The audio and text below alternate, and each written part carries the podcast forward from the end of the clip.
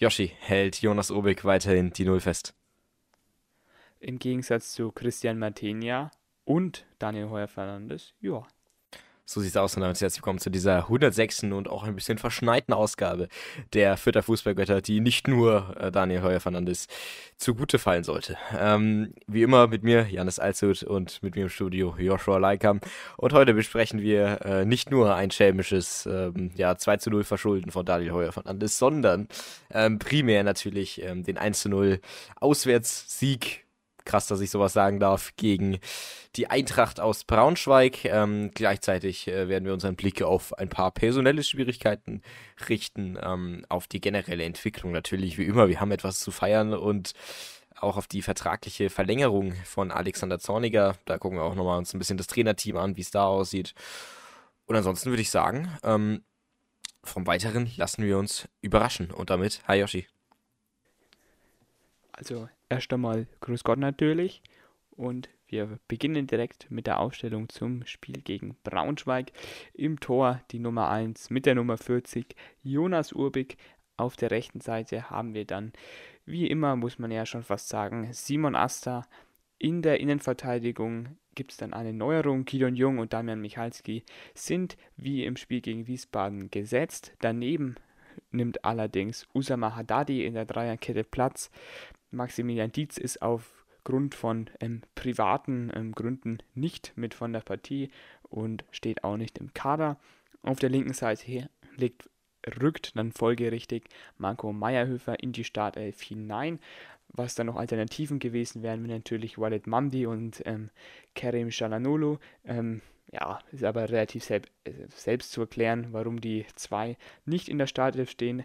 Eine Kaderrückkehr feiert dagegen Edgar Bripp, der wohl aufgrund der Routine und der defensiven Stabilität da auch nochmal einen Kaderplatz erhalten hat, da die Spieler ansonsten ja rar gesät sind. So sieht's aus und ähm, ja, kurz zum Braunschweiger Kader vielleicht, die haben ja auch ein paar Einbußen. Ähm, persönlich habe ich mich eigentlich die ganze Zeit, als wir gegen Braunschweig spielen konnten, auf Anthony Utscher gefreut. Der hat ja leider eine Schulter-Ex-Gelenkssprengung. Ich weiß nicht, was das darstellen soll. Es klingt auf jeden Fall massiv schmerzhaft. Gute Besserung an der Stelle. Dafür spielen wir natürlich gegen einen ähm, Bayern-Bruder in Form von ähm, Sidi Sané und äh, Griesbeck leider auch nicht in der Startaufstellung.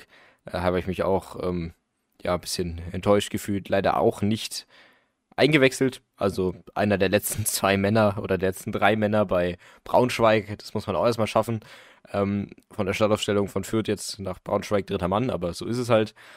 Und ähm, ja, dann kommen wir zum Fürther Mittelfeld. Ähm, wie immer äh, haben wir eine Doppelsechs mit Julian Green und Robert Wagner. Dann auf der 10 Branimir Gotha und im Sturm äh, Amino Sieb und Tim Lemperle.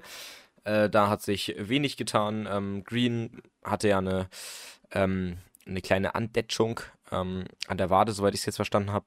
Äh, auf jeden Fall war er nicht zu 100% fit. Ähm, war kein großes Fragezeichen. Er wurde ja dann auch ausgewechselt.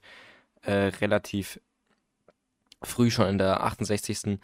Und äh, da über die Wechsel können wir wahrscheinlich auch nochmal kurz reden. Robert Wagner ist gesetzt, Kiyomo Zoklu allerdings auch relativ früh eingewechselt. Äh, beziehungsweise was ist relativ früh? Er wurde überhaupt eingewechselt, ist schon beeindruckend. Ähm, und dann äh, erhält eben Amindo Sieb und Tim Lemperle immer noch den ähm, Vorsprung vor Dennis Sebini und vor Dixon Abiyama und Lukas Petkov. Ja, vertretbare Aufstellung. Dass äh, Meierhöfer in der Startaufstellung ist, hat mir sehr gut gefallen. Ähm, fand ich absolut interessant, den mal wieder da ähm, rumdümpeln zu sehen. Ja, auch ursprünglich Innenverteidigung gespielt, habe ich auch absolut nicht verstanden. Die haben man zum Glück geswitcht. Ähm, das stand auch in den Startaufstellungen noch falsch drin. Und ähm, genau, mit diesen gemischten Gefühlen gehen wir rein gegen Braunschweig. Ähm, und wenn ich so den O-Ton aus der letzten Folge an mich an den erinnere, dann haben wir beide gesagt, ach, irgendwann muss die Fürth-Serie auch brechen und warum nicht an so einen eigentlich vermeidbar zu schlagenden Gegner Braunschweig? Ja, aber die Fürther ähm, sollten alles tun, damit es nicht so wird und begannen extrem dominant in die ähm, Partie zu starten und ließen ähm, Braunschweig eigentlich kaum zu in den ersten 10 bis 15 Minuten. Und die erste wirklich große Gelegenheit hatte dann das Kleeblatt. Gideon Jung spielt eine Art Chipball über die Braunschweiger Kette und sucht Simon Asta, der auch wirklich wieder extrem hochgestanden ist und viele intensive Läufe ähm, da auf seiner rechten Seite ähm, absolviert hat. Und der gibt dann von der Grundlinie halb hoch den Ball rein in die Mitte zu Julian Green, der da ziemlich frei steht ähm, vor dem Fünfer auf Höhe des ähm, Elfmeterpunkts, aber etwas ähm, daneben kommt zum Abschluss und jagt ihn über die Latte ziemlich frei. Also wenn er sich da ein bisschen mehr Zeit nimmt, dann kann er den auch schon mal reinmachen, auch gerade bei seiner Qualität oder zumindest aufs Tor bringen. Das hätte ich schon erwartet. Ja, ähm, also ich glaube, das hätten viele, viele erwartet. Bisschen ähnliche Situation wie bei Hygota vor letztes Spiel.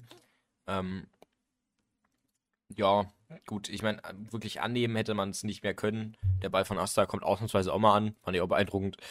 Äh, ja, Mensch, ist dann letztendlich so sollte ja zum Glück nicht die einzige Chance bleiben. Ja. Äh, dann sehen wir eine Situation. Ich habe letzte Folge noch Usama Hadali gelobt. Jetzt macht er wieder den Mamdi. Vielleicht sollte ich ihn einfach nicht loben. Ich äh, klopfe jetzt hier dreimal auf Holz. Ihr könnt gerne mitmachen, wenn ihr wollt. Äh, der erobert nämlich, beziehungsweise was ist erobert, aber kriegt den Ball in einem Pressing. Ähm, ist dann aber in der eigenen Hälfte relativ weit nah an der Eckfahne und geht dann aus irgendwelchen Gründen ins Dribbling also ins Dribbling. Er dreht sich halt einfach nur weg vom Gegner, guckt nicht auf den Ball und kriegt dann easy den Ball abgeluchst. Halt aber wirklich auf Eckfahrenposition. Also dermaßen riskant und unnötig. Schlag ihn lang oder spiel noch zu Michalski oder zu Urbik, der sich da freigestellt hat. Hätte er easy genug Zeit gehabt und ist jetzt auch nicht so, dass das jetzt die übelste krasse Tackling-Aktion war vom Braunschweiger. Naja, egal. Auf jeden Fall äh, nach diesem krassen Leichtsinn, ähm, den man leider in Fürths Hochphase jetzt in den letzten fünf, sechs Spielen, wo die richtig performt haben, öfter gesehen hat, dass so ein, zwei Situationen, da haben sie dann ein bisschen zu viel Selbstbewusstsein im Spielaufbau gehabt. Ähm, naja, so ist es dann. Die Hereingabe kommt dann, ja, sollte zu äh, Sané kommen, soweit ich weiß. Ähm, der, ja, kriegt den Ball dann aber nicht über die Linie, nimmt den ganz komisch irgendwie an, mit irgendeinem, ja, Körperteil. Oder es war Gomez, ich weiß gar nicht, jetzt von, von den beiden Stürmer-Duos. Ähm, ja, kann ich da nicht über die Linie denken. Ich denke, Urbeck hätte eine relativ gute Chance gehabt. Ich meine, im Endeffekt, das ist ein guter Laufweg und auch eine starke Hereingabe. Jung ist da nicht ganz am Mann und ich meine, also jeder Top-Stürmer, zweite Bundesliga, erste Bundesliga hat den reingemacht, ist ganz klar. Der ist nicht einfach zu verwerten, aber wenn du eine gute Technik hast, kannst du den da in der linken Torhälfte frei reinschieben. Gideon Jung ist dann nicht am Ball. Ähm, ja, klarer Fehler davon, aber ist, der Urfehler ist allein schon Usama Haddadi. Ich finde aber auch, wenn so ein Ball dann reinkommt, sollte es relativ einfach zu verteidigen sein. Im Rückraum war auch nochmal ein Braunschweiger und links auch nochmal ein Braunschweiger komplett frei. Also die Strafraumbesetzung sehr schwierig davon führt. Ähm, ja, drei Braunschweiger, alle gegen Gideon Jung. Weiß jetzt nicht, wie ich das halten soll. Simon Aster dümpelt da noch irgendwo rum. Naja, wurde zum Glück nichts ähm, und Fürth hatte mal wieder Glück ja, Ricky Bornstein hätte den auf jeden Fall reingemacht. Aber die Fütter ähm, waren weiterhin freudig am Geschenke verteilen, denn Gideon Jung ist auf der rechten Seite im Spielaufbau gefragt und will da Branimir Hegota anspielen, der mit dem Rücken zum Tor steht, aber von zwei Braunschweigern umringt ist, die auch vor ihm stehen. Ja, und dann ist es einfach die falsche Entscheidung, der falsche Pass von Gideon Jung spielt Hygota an und Kurucay erobert dann gedankenschnell den Ball, zeigt es dann an und spielt dann einen sehr, sehr guten, temperierten Pass ähm, in den Lauf von Gomez. Ähm, Michalski ist da nicht ganz dran am Gegner, hat dann auch Temponachteile.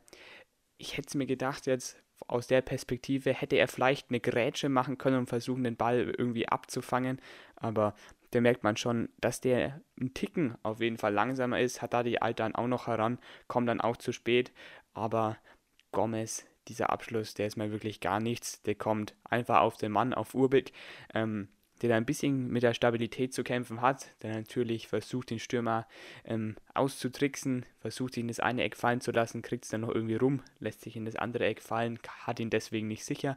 Auf jeden Fall gut, da sieht man, ähm, dass die Stürmer schon Angst haben vor Jonas Urbik, der da ähm, wirklich eine gute Figur macht, aber der Abschluss, der ist absolut nicht gut, aber der Pass, der ist schon richtig gut, aber ähm, der Ball von Gideon Jung, der darf ihm einfach so nicht passieren in so einer Situation. Dann schlag ihn lieber lang, ähm, bevor man so einen Ball Ja, spielt. so sieht's aus. Ähm, also ich muss auch sagen, äh, ich weiß nicht ganz, was ich von der Situation halten soll.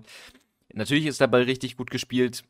Sollte sowas passieren, weil gerade wenn dann die Leute immer kommen mit ja Ambitionen auf den Aufstieg, solche Bälle, natürlich sind die gut gespielt, aber die musst du dann auch irgendwie verteidigen können. Und dann kannst du nicht sagen, ja, wir haben einen Torwart, der sowas dann hält, weil, also bei allem Respekt äh, gegenüber Gomez, aber das hätte ein besserer Stürmer auf jeden Fall gemacht.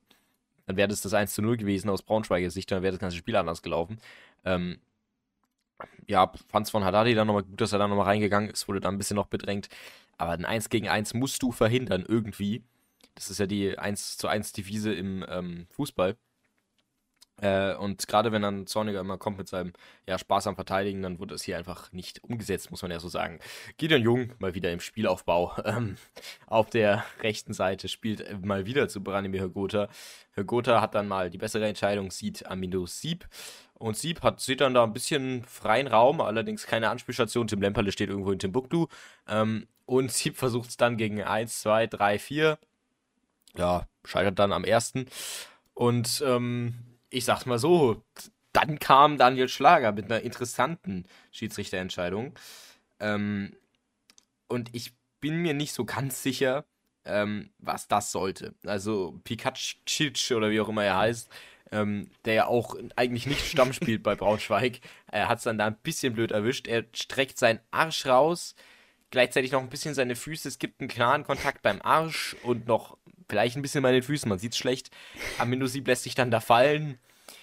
Boah, ich bin echt unsicher, ob das ein Elfmeter war. Ich bin mir wirklich unsicher. Ähm, also ich sag's einfach mal ganz klar, ja, also ich sag's einfach mal ganz klar, beim äh, hätte das äh, Fürth kassiert, dann hätte ich mich aufgeregt. Also das darfst du eigentlich nicht geben da muss der VAR, er muss sich das nochmal anschauen, finde ich persönlich. Ähm, Sieb macht's klug, legt ihn sich dann nochmal vorbei, aber er sucht ganz klar den Kontakt. Und was soll er denn machen? Putsch, äh. Soll er weggehen oder was? Also, was, das, das geht ja nicht. Natürlich, er stellt so ein bisschen seinen Arsch rein, aber das ist noch lang kein, kein ähm, elfmeterwürdiges Foul. Meiner Meinung nach, naja, Gideon Jung, äh, Gideon Jung, oh Gott, ähm, Joey Green tritt an, ähm, Gideon Jung hätte Paniker über die Latte, ähm, Gideon Jung tritt an, schaut dann schön auf den Torwart, der lange stehen bleibt, der sehr lange stehen bleibt, ähm, Macht es aber besser als der ein oder andere Franzose bei der äh, WM gestern und schiebt rechts, ähm, ja, halb ein. War jetzt auch nicht so der beste Elfmeter, aber er hat den Torwart gut ausgeguckt. Ähm, und Gideon, äh, Gideon Jung, was habe ich denn? Julian Green macht also seinen dritten Elfmeter in Folge. Anders als Branimir Gotha, der seinen dritten in Folge verschossen hat. Und ähm, somit macht er hier auch mal wieder seinen Scorer, macht mal wieder sein Tor. Und ich will gar nicht wissen, das wievielte Tor das von ihm ist. Das müsst ihr jetzt mal nachschauen. Ähm, also, ja, beeindruckend. Dann hier mal über einen Standard. Und man kann auf jeden Fall sagen, man war dreckig. Man war auf jeden Fall dreckig. Ähm, ja, ich sehe gerade nur vier Tore. Okay, bisschen enttäuschend. Ähm, aber also ich glaube, das ist jetzt ja nichts äh, Neues, wenn man sagt, dass man auf jeden Fall ähm, mehr von ihm erwarten könnte. Und gerade von den Scorern her ist er natürlich ganz oben mit dabei. Ähm, Kickernoten sowieso. Also ähm, einfach schön, was der für eine Entwicklung macht und dann hier auch mit dem Elfmeter kann er sich belohnen. Und dann steht's 1 zu 0 für Fürth. Und das, ähm, ja, in dem Spiel, das jetzt auf jeden Fall spielerisch nicht auf einem hohen Niveau war, was sich aber Fürth ähm, verdient hat. Ja, also ich glaube, Gideon Jung hätte beim Verteidigen von Sieben ja wieder die Umarmung ausgepackt und ihn einfach zu Boden gerissen. naja, Bicakcic hat dafür einen guten Arsch. Ähm, ja, also man könnte ja wieder argumentieren quasi, dass er sich ja in den Lauf stellt. Das hat er ja Susi auch nach dem Spiel gesagt, dass er da quasi rumsteht. Aber man sieht ja klar, Sieb könnte einfach den Ball hinterhergehen und rechts an Bicakcic vorbeilaufen. So legt er ihn sich ja auch vor beim Dribbling. Also ist ja ganz klar, dass er den Elfmeter haben will, ist aber natürlich auch ein Stück weit legitim. Der Kontakt ist da, nicht jeder Kontakt ist ein Elfmeter, aber ob es da eine klare Fehlentscheidung ist, ist dann wieder so eine Definitionsauslegung, das weiß ja der VAR inzwischen nicht mal selber. Hier war es jetzt anscheinend keine klare Fehlentscheidung, ist ein Stückchen irgendwie auch nachvollziehbar, aber ich sage jetzt mal, mit dem Schiedsrichterpech, was wir jetzt über diese ganze Saison lang hatten, ist es auch ein Stück weit ausgleichende Gerechtigkeit, dass der Elfmeter jetzt nicht zurückgenommen wurde und ich persönlich hätte den wahrscheinlich auch nicht gegeben. Ähm, wenn es natürlich ähm, führt gewesen wäre. Aber in der zweiten Halbzeit ähm, sollte dann die Dominanz des Kleeblatts, die vielleicht auch nur optisch war, in den Chancen hat sie sich nicht wieder gespiegelt, ähm, nicht mehr ähm, da sein, denn Braunschweig sollte das Zepter übernehmen und die kombinieren sich über ihre rechte Seite erstmal richtig gut durch. Meierhöfer und Green äh, ähm, werden da von den ähm, Braunschweigern ausgespielt. Die kommen dann über die rechte Seite. Die Nummer 5 dribbelt an und setzt dann einen guten Steckpass. Michalski geht da den Laufweg absolut, mich, absolut nicht mit. Das kann er besser machen. Schaltet da einfach zu spät. Gideon Jung nimmt dann den Gegner mit, übergibt ihn dann quasi, deswegen steht dann der Spieler in der Mitte frei. Michalski versucht sich zu dem zu orientieren, wäre aber viel zu spät gewesen. Zum Glück versucht der Braunschweiger direkt aufs Tor, kommt aufs kurze Eck, hätte einen Eckball geben müssen, weil Urbig noch mit dem Fuß gut schnell da ist, ist aber auch sein Job. Aus dem Winkel musst du den Ball einfach haben. Ähm, wenn der aufs kurze Eck kommt, außer der kommt jetzt perfekt in die Latte mit einer Schussgeschwindigkeit von 130 km/h. So gut sind die Braunschweiger nicht und dann hat man nochmal Glück gehabt, dass der Braunschweiger den Ball nicht irgendwie in die Mitte bekommt. Aber in der Mitte hat der Sidi Sané vor der Pause auch schon mal sehr, sehr kläglich vergeben. Ja, also so sieht's aus. Ich glaube generell, diese optische Dominanz, die du schon angesprochen hast, die kann man auf jeden Fall sehen. Ähm, in der ersten Halbzeit, um mal den Sky-Moderator zu ähm, parodieren oder zu, ja, äh, zitieren. Ähm, Fürth hat äh, Braunschweig an die Wand gespielt, ähm, in ein Koma gespielt, weiß ich jetzt nicht, ob das so zugestimmt hat. Ähm, auch dieses, ähm, ja, dieses, der Kombinationsfußball, für den die zweite Liga lebt, also so krass würde ich es jetzt nicht formulieren. Auf jeden Fall hat Fürth schon okay Fußball gespielt in der ersten Halbzeit. Wenn man ja auch bedenkt, dass wirklich einfach absolut keine Fans von denen vorhanden waren. Sie haben einfach ihr Ding gemacht. Ähm, man muss ja auch sagen, dass Braunschweig auf keinen Fall irgendwie eine schlechte Fanbase hat. Die, da waren jetzt ja auch wieder über 17.000 Leute im Stadion, was bei uns nicht reingehen würde und bei denen halt eine durchschnittliche Zuschauer, Zuschauerzahl ist. Ähm, was für so ein Städtchen wie Braunschweig auch beeindruckend ist, muss ich sagen. Vor allem eben auch bei dieser schlechten äh, Leistung. Also Braunschweig erinnert mich so ein bisschen an Fürth in der Bundesliga, trotzdem, ähm, ja, hat man 100% gegeben und ich meine, sie können es ja nicht besser. Was wollen sie denn machen? Sie haben nicht das Geld, um sich jetzt äh, die krassesten Spieler zu holen und im Winter muss halt irgendwas kommen. Dasselbe war es bei Fürth dann irgendwann letztendlich auch. Ähm, dementsprechend hätte ich dann das Schiedsrichterglück vielleicht auf, auf deren Seite gesehen. Ja, gut, Braunschweig kriegt dann trotzdem was auf die Reihe, nämlich über deren rechte Reihe, ähm, wie das letzte Mal, wie du gerade gesagt hast, auch. Ähm, im Schnee, der Ball ist ein bisschen schneller gelaufen, die Emotionen sind hochgekocht. Ähm, ja, dann nach einem Standard, ein paar Sekunden später im Aufbau, ähm, kloppt Braunschweig äh, den Ball von der, vom gegnerischen Angriff äh, weg. Ähm, auf die rechte Seite verlagert er sehr schön auf die Nummer 18. Ähm, die 18 steckt dann ein bisschen Abiyama Simon Aster mäßig durch ähm, auf den rechten Flügel. Da kommt dann nach, nach ähm, ja, Nullkontakten der direkte das ist die direkte Hereingabe, die schon jetzt tausendmal besser war, als es Simon je könnte. Und dann gibt es ein ganz komisches Ping-Pong-Spiel. Der eine Braunschweiger kommt an den Ball, hätte ihn halt komplett daneben gesemmelt, ähm, schießt allerdings, ich weiß nicht, ob es Gomisch ist, ich glaube, ähm, an. Und ähm, deswegen geht der Ball dann haarscharf ähm, entgegen die Laufrichtung von Urbis, äh, von Urbik, ähm, äh, rechts ähm, am langen Pfosten vorbei.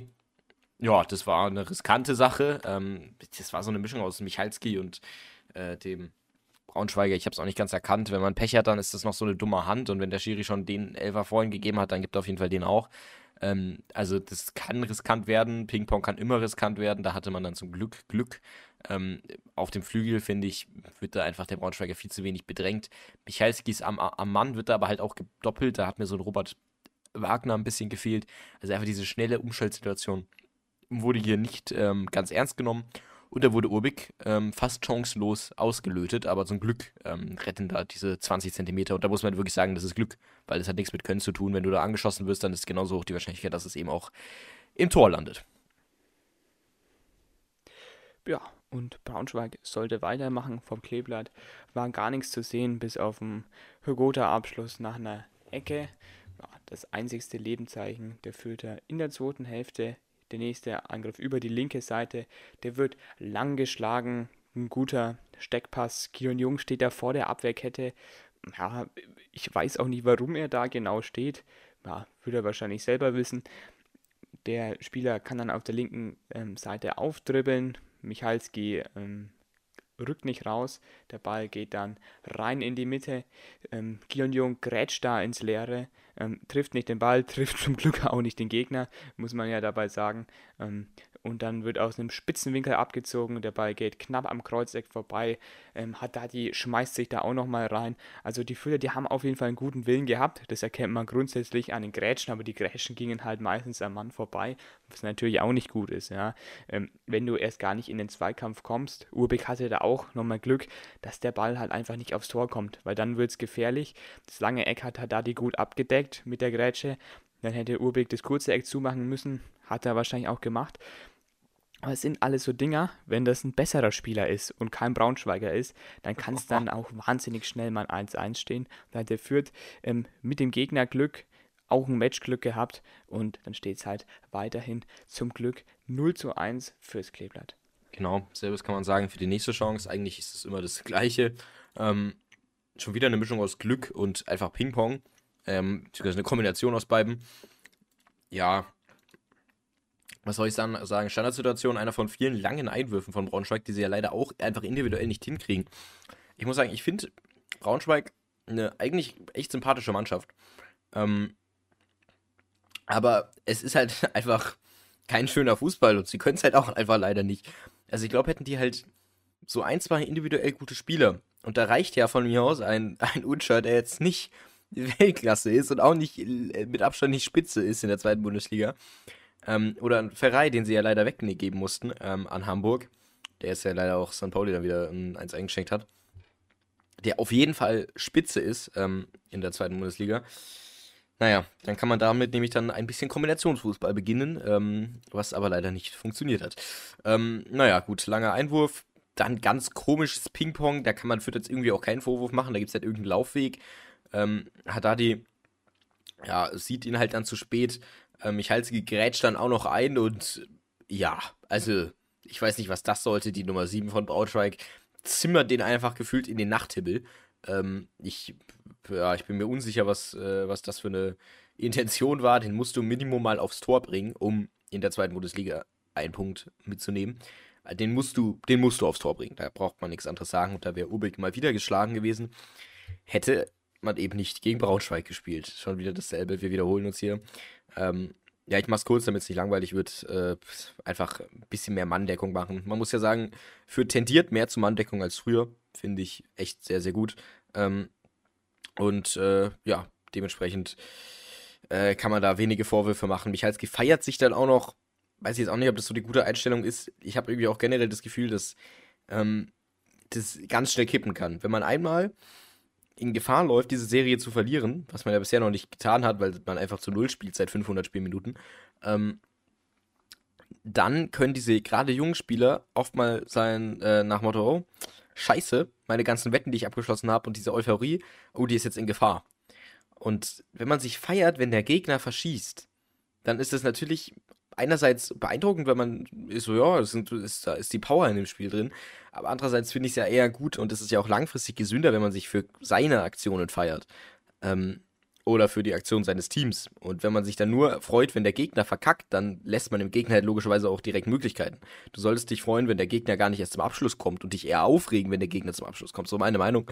Ähm, aber man kann es natürlich auch positiv auslegen, dass, es, dass die Spieler eben einfach ähm, ja, diese Punkte mitnehmen wollten und ja auch konnten. Bedeutet, wir stehen weiterhin auf dem äh, fünften Platz der ähm, zweiten Fußball-Bundesliga. Mit diesem 1-0-Sieg gegen Braunschweig und mit diesem, ich glaube, dritten Auswärtssieg ähm, dieser Saison. Und das ist ne, für das Kleeblatt eine enorm gute Statistik. Ja, so schaut es auf jeden Fall aus. Und wenn man solche Spiele gewinnt, in denen man normal maximal einen Punkt geholt hätte, also einfach defensiv oft einen Schritt zu spät gewesen, dann kann man eigentlich keinen Verteidiger rauslassen. Vor allem die Dreierkette mit Jung und Haddadi, ähm, die schon sehr abgefallen sind. Michalski auch nicht immer glücklich gewesen, aber sticht für mich da noch ein bisschen heraus. Meyerhöfer auch nicht immer glücklich gewesen, muss natürlich auch erst wieder reinfinden. Das letzte Spiel, was er von Anfang an gemacht hat, war am vierten Spieltag. Also da ist auch wieder ähm, wirklich Zeit vergangen. Asta hat es defensiv meistens ordentlich gemacht. Ähm, aber wenn du solche Spiele gewinnst, dann bist du einfach eine Spitzenmannschaft. Ja? Das zeichnet alle aus, wenn es nicht gut läuft, ähm, dass man dann einfach trotzdem da ist und gewinnt. Und diese Weiterentwicklung, die ist einfach da. Da kann man sagen, was man möchte. Erstens ist es auswärts, also man hat diesen Trend, ähm, den vermeintlichen Trend, ähm, erstmal weitergeführt. Nach dem Kaiserslautern Auswärtssieg jetzt wieder auswärts zu gewinnen und nicht ähm, sich wieder abschenken lassen. Ähm, das ist schon mal gut und man festigt ähm, seinen Platz in der Spitzengruppe. Ähm, man ist jetzt ähm, quasi einen Punkt vom dritten Platz entfernt. Düsseldorf und Kiel haben auch gewonnen.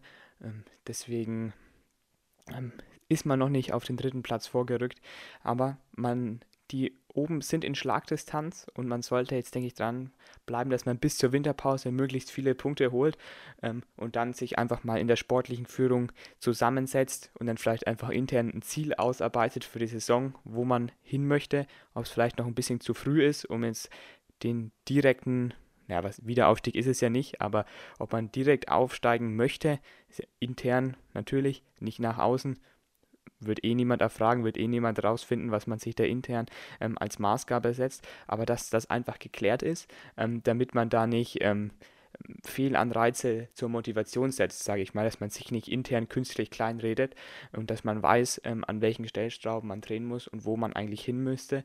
Das ist eigentlich vielleicht jetzt so eine kleine Fragestellung, die sich auftut, aber die sollte man bis zur Winterpause einfach noch von Spiel zu Spiel beantworten. Ja, genau. Dadurch, dass ähm, der HSV und St. Pauli ja 1 zu 1 gespielt haben, macht es die ganze, äh, 2 zu 2, macht es die ganze Situation auch nochmal angenehmer, weil eben niemand von denen vorbeiprescht. Hätte der HSV jetzt da gewonnen, dann wäre das wieder bitterer gewesen. Ähm, und somit, ähm, ja, bleibt dann immer nur noch zu sagen, die zweite Bundesliga ist eine extrem enge Liga und eine ausgeglichene. Und wie Zorniger so schön gesagt hat im Interview, ähm, die Trainer, die sich jetzt aktuell zu diesem Zeitpunkt der Saison ähm, ja, auf das Ende der Saison fokussieren oder auf die Tabelle schauen, die sind einfach dumm. Ähm, du musst auf die nächsten ein bis zwei Spiele schauen und das macht's aus. Nichts anderes, nichts darüber hinaus. Das ist einfach dumm. So das, ja, ähm, nicht wortwörtlich, aber sinngemäß gesagt.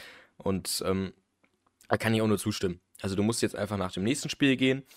Ähm, was wir ja nicht so bestreiten und dann immer so weiter, Step by Step.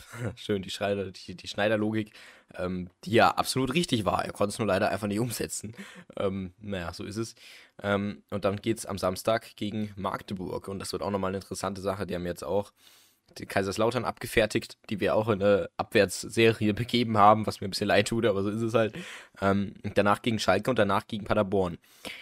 Es sind machbare Spiele, die aber auch nicht einfach werden. Und ich denke, da muss man sich mehr reinbeißen, als man es jetzt gegen Braunschweig gemacht hat, weil all diese Mannschaften individuell gute Spieler haben. Ähm, dementsprechend, ja, ich finde, man muss da ein bisschen mehr reingeben und dann ähm, schafft man es auch, da vielleicht die noch insgesamt sechs Punkte mitzunehmen aus diesen drei Spielen, wäre natürlich das Optimum. Und das, was du gesagt hast, äh, stimmt auch nur. Ähm, also da kann man auch nichts äh, Besseres mehr zu sagen, wenn du da nicht ähm, dich intern zusammenhockst und da auch ein bisschen ja, brainstormst, vielleicht einen oder anderen Transfer nochmal in Erwägung ziehst, um dich auch langfristig zu bessern, dann äh, wird es eben auch nichts. Natürlich, du hast ja gerade deine Startelf, aber vielleicht so ein klasse Innenverteidiger, die sind ja auch nicht allzu teuer, machen aber viel aus, wäre vielleicht eventuell eine gute Verstärkung für den Winter meiner Meinung nach, leider hat man ja mit Gideon Jung verbessert, egal, äh, verlängert, so ist es halt. Ähm, ja, meine Meinung wäre vielleicht so eine Option, damit man dann Haddadi eben rauslassen kann. Hm. Naja, es ist eine interessante Sache. Auf jeden Fall hat mir Mayhöfer auch besser gefallen auf Außen als Haddadi und ähm, Haddadi als Innenverteidiger will ich auf jeden Fall einfach nicht mehr sehen. Das ist äh, grauslig in seiner aktuellen Form. Die mittlerweile schon mehr als eine Form ist, muss man ja leider sagen. So viel sei gesagt ähm, zum Spiel an sich, äh, dass man da auswärts gewonnen hat. Bravissima, dass man gegen so viele Zuschauer gewonnen hat. Bravissima. Ähm, aber letztendlich ist es halt auch einfach ein bisschen Glück und man muss es Step by Step Spiel nach Spiel stehen. Und da war es ein Spiel, was wir glücklich gewonnen haben, um es mal so zu sagen. Ähm, weil hätte man da jetzt verloren durch so einen dummen, ja, durch so zwei dumme Schiedsrichterentscheidungen, bei uns wurde der Elfer nicht gegeben, dafür bei Braunschweig durch so ein Handspiel, dann hätte es halt direkt anders ausgesehen, weil Fürth hatte nicht die großen Offensivchancen. Das hat, die hatten Braunschweig. Ähm, und da darfst du das auf jeden Fall nicht zulassen. Ja, ähm, Joshi, dann springen wir doch mal zur, zu dem Grund, warum wir gerade so gut sind, zu dem Grund, warum wir nicht mehr über ähm, Marc Schneider reden. Ähm, das ist ja Alexander Zorniger. Und der Gute beglückt uns jetzt schon äh, mittlerweile seit ähm, ja, über einem Jahr und es läuft auf jeden Fall besser als bei Schneider, hätte ich gesagt. Ja, der gute Herr hat deswegen auch seinen Vertrag verlängert bis 2026, genauso wie sein Co-Trainer Assistent Jurek Rohrberg. Also ist erstmal, finde ich, eine absolut richtige und wichtige Entscheidung, dass man da Klarheit hat. Ähm, über den Sommer hinaus ist ja auch wichtig dann für Spieler, mit denen man schon mal in Verhandlungen treten kann, dann auch ab Januar, vielleicht über einen ablösefreien Zugang im Sommer, dass man weiß, wer ist der Trainer. Das spielt ja bei manchen Spielern auch immer eine große Rolle, wenn man zum Verein hin möchte, obwohl ähm, Trainer ja im Prinzip auch kommen und gehen. Ähm, aber das sei jetzt mal dahingestellt, ob diese Logik wirklich einen Sinn ergibt aber die Entwicklung beim Kleeblatt, die zeigt nach oben, nicht nur in den letzten fünf Spielen, sondern auch, denke ich, in dieser Saison. Ja. Mhm. Hat sich ein bisschen weiterentwickelt, gerade zum Ende der letzten Saison, wo es wirklich nicht immer gut gelaufen ist. Und dieses Abfalllevel ist, denke ich, jetzt auch nicht mehr so groß. Also man hatte einmal dieses Spiel gegen Hertha, wo wirklich ähm, alles sehr, sehr kritisch war, aber das war letzte Saison öfters. Da kann ich mich gegen ein Spiel gegen Rostock erinnern, dann gegen Baderborn, wo dann bloß noch die letzten zehn Minuten gut war. Also die Entwicklung ist auf jeden Fall da und ist dann auch gut, dass man mit den beiden Herren da verlängert hat. Aber was vielleicht ein ganz pikantes Detail an der Sache ist, man hat ja noch zwei weitere Co-Trainer, Marco Konrad ähm, ist ja neu gekommen, ähm, anstelle von Rainer Wiedmeier. Da wurde ja keine Vertragslaufzeit kommuniziert, also man weiß nicht, wie lange er da ist. Bei transfermarkt.de steht auch nichts drinnen. Ähm, die Fürther ähm, schweigen da ja quasi, Schweigen ist Gold, Reden ist Silber. Das ist anscheinend die Maxime von Rashid Asusi, ähm, was diese Trainerlaufzeit ähm, da angeht. Genauso sieht es bei Nico Hildebrand, dem Torwarttrainer, aus. Da weiß man auch nicht, wie lange der noch im Verein sein wird. Christian Fiedler hat ja noch einen unbefristeten Vertrag, also den hat man ja noch immer in der Tasche. Ähm, und ähm, Stefan Kleine-Heißmann, ähm, der gute Herr, der hat nur noch Vertrag laut Transfermarkt bis Sommer 24. Vielleicht hat man da schon verlängert, aber Stand jetzt muss man davon ausgehen, dass er Vertrag bis 24 hat. Und es könnte doch ähm, sein, dass man ihn einfach auslaufen lässt und eine Co-Trainerstelle abbaut. Ähm, ja, würde mich persönlich eigentlich fast eher einen Ticken freuen, obwohl der kleine Heißmann ja ein, ein guter, netter Herr sein soll. Ähm, aber ich verstehe eh nicht, warum man ähm, drei Co-Trainer braucht plus einen Cheftrainer. Früher ist es auch nur mit einem Co-Trainer gegangen. Ähm, diese Arbeitsaufteilung, pff, die verstehe ich sowieso nicht, aber ich will jetzt keine Köpfe rollen sehen. Ja, aber Herr Schü, das ist eine, das ist eine wichtige interne Sache. Also ich finde es auch einfach relevant. Ich meine, natürlich, man bräuchte vielleicht jetzt keine drei Co-Trainer, aber man bräuchte auf jeden Fall nochmal einen Teampsychologen. Ganz wichtig. Ja, Dann bräuchte man vielleicht. Silvia Riedmann oder wie die heißt. Ja, aber einen, einen, der auch da ist, aktiv ist, bei der Trainerbank, dem mitcoacht. Das ist das Relevante. Es muss natürlich so. einen, ähm, einen besseren Spielerbezug haben. Dann gleichzeitig auch ein Make-up-Artist, damit Amindo Sieb immer schön seine Haare bekommt. Gleichzeitig auch der Teamarzt, der muss auch immer seine pinken Haare neu aufgefresht kriegen. Ähm, und dann auch noch den ein oder anderen Medienmogul. Ich könnte auch ja, mir vielleicht den einen oder anderen aus der, ähm, für der Presseabteilung gut vorstellen. Ähm, der schwört da ja eh immer so ähm, rum, so ein Magnus Rötzer, warum nicht? Ähm, der muss also befördert also, werden. Der muss befördert werden. Wir machen da eine Petition, Leute, und er schreibt alle. Ähm, ja, auf jeden Fall. Ähm, naja. Also, ja, den Sinn von Co-Trainer habe ich auch nie verstanden. Also, natürlich ist es gut, wenn du ein, zwei hast, aber dann hat führt ja auch gleichzeitig noch diese fünf Athletiktrainer, die da immer äh, zugange sind. Ähm, und ich habe das Gefühl, die haben eine bessere Arbeitsmoral als die anderen Co-Trainer alle zusammen. Und ich meine, Leitl und ähm, sein Kompagnon haben es ja auch immer zusammen gerockt und sind ja auch zusammen aufgestiegen. Ähm, naja, äh, ich bin mir da relativ unsicher, was da so bei den Trainern rumgeht. Ich habe auch das Gefühl, da hat aber einer irgendwie irgendwas falsch gemacht und jetzt äh, hockt man da auf 50 Verträgen, die man irgendwie nicht will, die man nicht braucht. War vielleicht auch Zornigers Wunsch, dass er genau diese Leute haben wollte. Ich habe keine Ahnung, aber kann natürlich auch sein, dass Zorniger gesagt hat, okay, Rohrberg und mehr braucht man nicht. Äh, und dann läuft der Rest halt aus. Ich meine, kann auch sein, dass so eine Mentalitäten war nach dem Motto, okay, es schadet ja nicht, wenn man da ähm, so viele Leute hat. Allerdings brauche ich die halt einfach nicht. Die Überreste dann noch aus Schneiderzeiten etc. Ähm, dann lassen wir es einfach jetzt noch auslaufen und dann äh, passt es und dann ist es so vereinbart. Da nimmt man die Erfahrung mit. Kann ich mir gut vorstellen. Ähm, wir werden es jetzt endlich sehen. Äh, auf jeden Fall, ja, mittlerweile ja auch mit Marco Konrad jemanden sehr kompetenten in Sachen Standards. Also äh, von der Kompetenz her soll es da auf jeden Fall nicht leiden. Ja. Ähm, dann würde ich sagen, ähm, sprechen wir vielleicht nochmal ganz kurz über die Einwechslungen, die wir haben beim Fürther Kleeblatt. Da ist mir eine besonders ins Auge gesprungen, nämlich Jermaine Konsbruch, der jetzt zum zweiten Spiel in Folge ähm, relativ früh eingewechselt wurde, obwohl er davor, ja, man muss ja eigentlich sagen, in der Irrelevanz verschwunden ist. Ähm, hat acht Spiele gemacht, hat aber halt auch nur ein bisschen über 100 ähm, Ballkontakte. Also dementsprechend jetzt nicht diese, ja, unwerfende ähm, Bilanz wurde immer eingewechselt, dann irgendwann in dieser äh, ja, 80. Minute und jetzt in den letzten beiden Spielen eben zweimal im Spiel selber, nämlich in der 68. In ein paar Situationen hat er mir nicht ganz so gut gefallen, hat dann das Tempo ausgenommen, kann man aber bei jedem vierter Offensivmann eigentlich sagen. Er hat es auf jeden Fall versucht. Ich würde nicht sagen, dass er auf der Qualität ist wie andere vierter Startelf-Spieler, also er kann keine direkte Konkurrenz machen. Aber dass er als erster Joker einzusetzen ist und eben nicht Dixon Abiyama, wie es jetzt eigentlich die letzten paar Spiele immer war, der ja auch kein einziges Mal spielen durfte, aber trotzdem im Kader war, ähm, ist auch eine interessante Sache, dass dann Dixon Abiyama bei dezimierten Kader zusammen mit Mandi und Prip als einziger ähm, noch auf der Bank sitzt. Was ist denn da los? ja, interessant. Also ich denke erstmal, dass es wahrscheinlich so ist, dass man Petkov vielleicht wieder als Stürmer sieht. Der wurde ja mit Konspruch zusammen dann für Sieb eingewechselt. Ansonsten wäre wahrscheinlich Petkov Abiyama der Wechsel gewesen oder Petkov ähm, Serbeni, damit man vielleicht Petkov ähm, für Green gebracht hätte. Aber ähm, vielleicht hat sich Konsbruch jetzt ähm, während der letzten Länderspielpause so ein bisschen aufgedrängt, ähm, hat vielleicht gut trainiert und dann ist es ja auch richtig, dass der mal spielt. Ist ja auch ein gutes Talent. Also was will der nur auf der Bank? Es war ja klar, dass man Green rausnehmen muss, weil er angeschlagen war. Gegen Wiesbaden kam Konsbruch ja auch schon zu einem Kurzeinsatz. Deswegen könnte ich mir jetzt vorstellen, dass der vielleicht einfach angekommen ist. Ist ja öfters so bei Spielern, die brauchen nur so ein halbes Jährchen, ähm, bis sie da sind. Hat man ja auch damals bei Stach gesehen, der hat ja auch gebraucht und dann war er voll da in der Rückrunde. Ich erwarte jetzt nicht dasselbe von dem Konsbruch.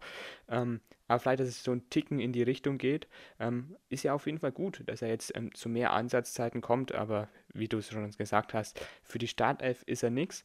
Aber es ist auch interessant, dass Lukas Petkov anscheinend jetzt wieder der Stürmer Nummer 1 ist, der von der Bank kommt für Armindo Sieb. Also gefällt mir auch, aber in dem Spiel hatte er eigentlich auch dann wenig Einfluss, so wie die gesamte ähm, Fütter Offensive. Ähm, aber auch wieder merkwürdig, dass Dennis Rubini dann erst in der 85. kommt, den man ja eigentlich als ähm, Stürmer Nummer 1 verpflichtet hatte, ähm, der jetzt inzwischen Tim Lemperle ist, der auch wieder im gesamten Spiel, auch in der ersten Halbzeit, mehr oder weniger abgetaucht ist. Manchmal hält man ja auch seine Laufwege hoch, die dann für das Team so wichtig sind. Ich bin jetzt persönlich kein Fußballlehrer, kein Fußballprofessor, ähm, aber ich habe die jetzt nicht gesehen. Ähm, verzeiht es mir bitte. Da frage ich mich, ob man es vielleicht mal mit einem Petkov oder mit einem Serbeni anstelle von Lemperle ähm, in der Startelf versuchen könnte. Aber das zeigt dann natürlich auch schon bei den Leistungen von Lemperle, ähm, dass die zwei und auch Abiyama, der die ganze Zeit auf der Bank geschmort hat, nicht an Lemperle vorankommen und das spricht schon Bände.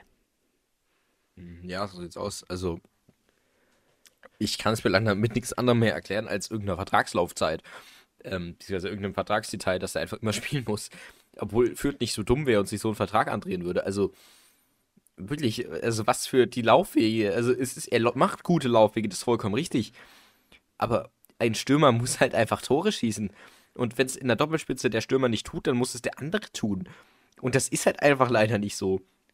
Also wenn wir uns die Fürther Doppelspitze anschauen, ähm, dann besteht die halt einfach primär aus, ähm, wenn wir uns jetzt die letzten Spiele äh, ja, erblicken, aus Amindo Sieb und aus ähm, Tim Lemperle. Lemperle mit, ja, wisst ihr wie vielen Saisontoren? Ähm, legendären drei. Also nichts, was jetzt irgendwie ansatzweise äh, gut ist oder äh, okay ist bei schon 15 absolvierten Spielen. Ähm, gleichzeitig hat er halt eine schlechte Passquote. Er hat acht Torschussvorlagen. Acht. Also, äh, ne? Also da kann man dann jetzt auch nicht mit diesen Laufwegen argumentieren oder dann mit Doppelpässen oder so. Acht Torschussvorlagen ist wirklich, ist wirklich einfach schwach. Das, das schafft Julian Green in einem Spiel. Ähm, und 31 Torschüsse. Das sind zwei Torschüsse pro Spiel und drei Tore. Also ich, das ist, das ist jeder zehnte Schuss ist ein Tor. Und das dafür, dass er eigentlich immer durchspielt, nee, also das ist einfach zu schlecht. Ein Amindo Sieb, da sieht es dann Aveng besser aus, aber Aveng ist halt auch nur Aveng. Ähm, ja, hat sieben Tore jetzt in der zweiten Bundesliga insgesamt geschafft. Ähm, jetzt in dem äh, Wettbewerb drei Tore, im DFB-Pokal nochmal ein Tor. Ähm, insgesamt hat er ein bisschen mehr Torschüsse, ein bisschen mehr Torschussvorlagen, eine bessere Passquote ähm, und ist halt auch einfach individuell besser und das alles bei um einiges weniger Einsatzzeit. Und das ist, ähm, ja, so ein bisschen das Manko. Äh, da weiß ich jetzt auch nicht, ob Dennis Sebeni jetzt so das Wahre wäre. Auf jeden Fall sehe ich halt einen Tim Lempeler einfach nicht in der Startaufstellung und dieses Vertrauen kriegt er einfach immer. Ähm, seit, ja, eigentlich Beginn an der Saison. Das sehe ich einfach nicht. Tut mir leid. Die Situation, wo ich einen Stürmer sehe, da taucht er ab und die Situation, wo ich eher so einen Mittelfeldspieler sehe, da macht er dann sein Tor irgendwie aus 20 Metern Distanz. Hm, nee, ist für mich kein guter Zweitligastürmer. Ähm, so wie er zumindest auch gerade eingesetzt wird. Ähm, und da sehe ich dann vielleicht auch eher einen Dixon Abiyama.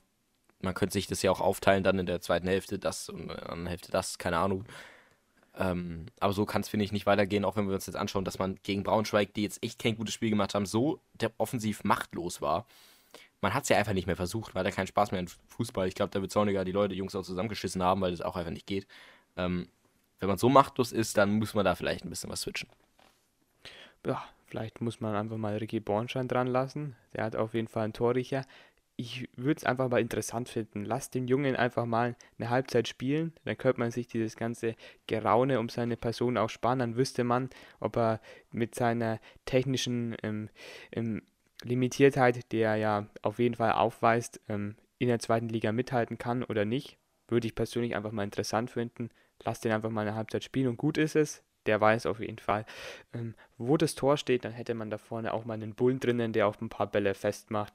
Ähm, da jetzt Rebeni einfach nicht mehr in diese Startelf reinrutscht, ist aber ähm, fünf potenziellen Stürmern, obwohl Petkov ja gefühlt überall außer in der Abwehr spielen kann, auch schwierig zu erklären dass dann plötzlich ein 24-Jähriger aus der zweiten Mannschaft hochkommt und dann plötzlich ähm, der Heizbringer im Sturm sein soll. Ansonsten gibt es noch News. Ähm, die Fürther werden kein Trainingslager absolvieren außerhalb ähm, des Fürther Rasens. Macht natürlich auch ein Stück weit Sinn im Winter, da man ja jetzt eine Rasenheizung hat war ja damals ein sehr, sehr ähm, großer Kritikpunkt von Alex Zorniger, als er da war. Der soll ja da wirklich sehr, sehr oft in Rage gewesen sein, hat oft im Stadion trainieren lassen. Dann musste der Rasen früher gewechselt werden. Man konnte oft gar nicht irgendwie auf Rasen trainieren, weil es das Stadion nicht zugelassen hat, weil dann die Rasenqualität schlechter wäre.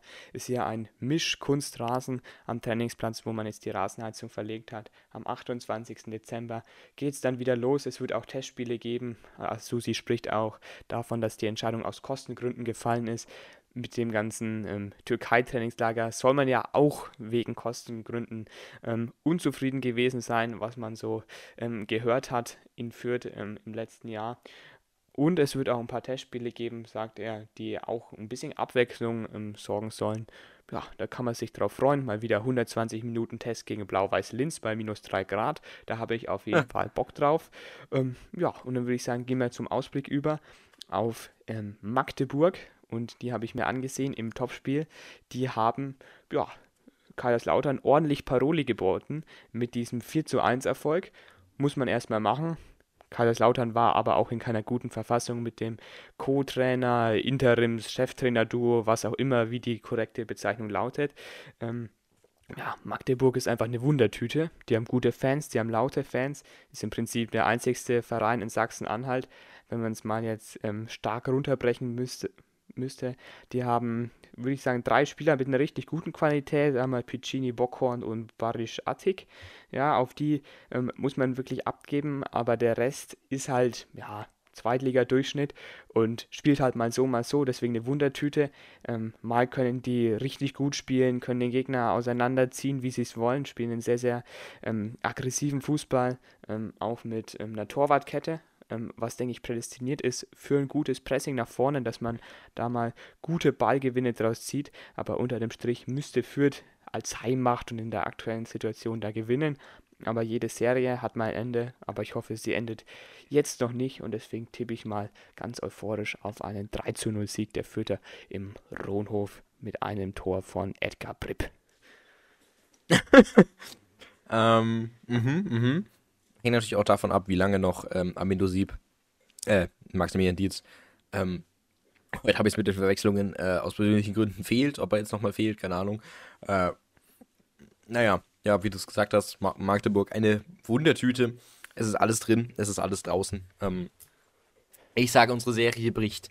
Ähm, wir haben ein 2 zu 2 ähm, zu verbuchen äh, mit einem Eigentor von Damian Michalski per Flugkopfball ähm, und gleichzeitig ein Doppelpack von ähm, Branimir Gotha. Ja.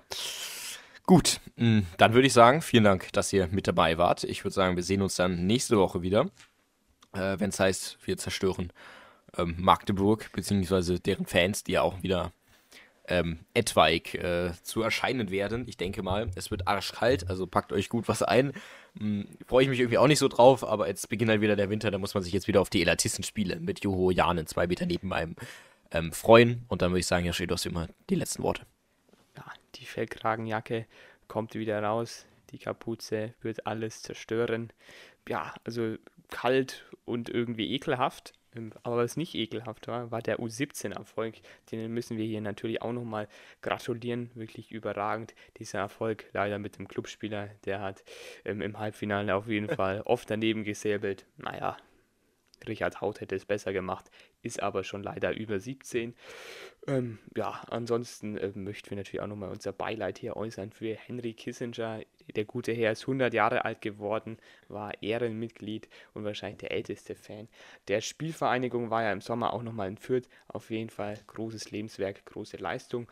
Leider verstorben, ähm, aber ansonsten ähm, würde er sich bestimmt freuen über die aktuelle ähm, Fürther Siegesserie und damit sage ich Ade bleibt G, fall die Annetti. So sieht's aus. Ade bleibt G und dann bis zum nächsten Mal. Ciao.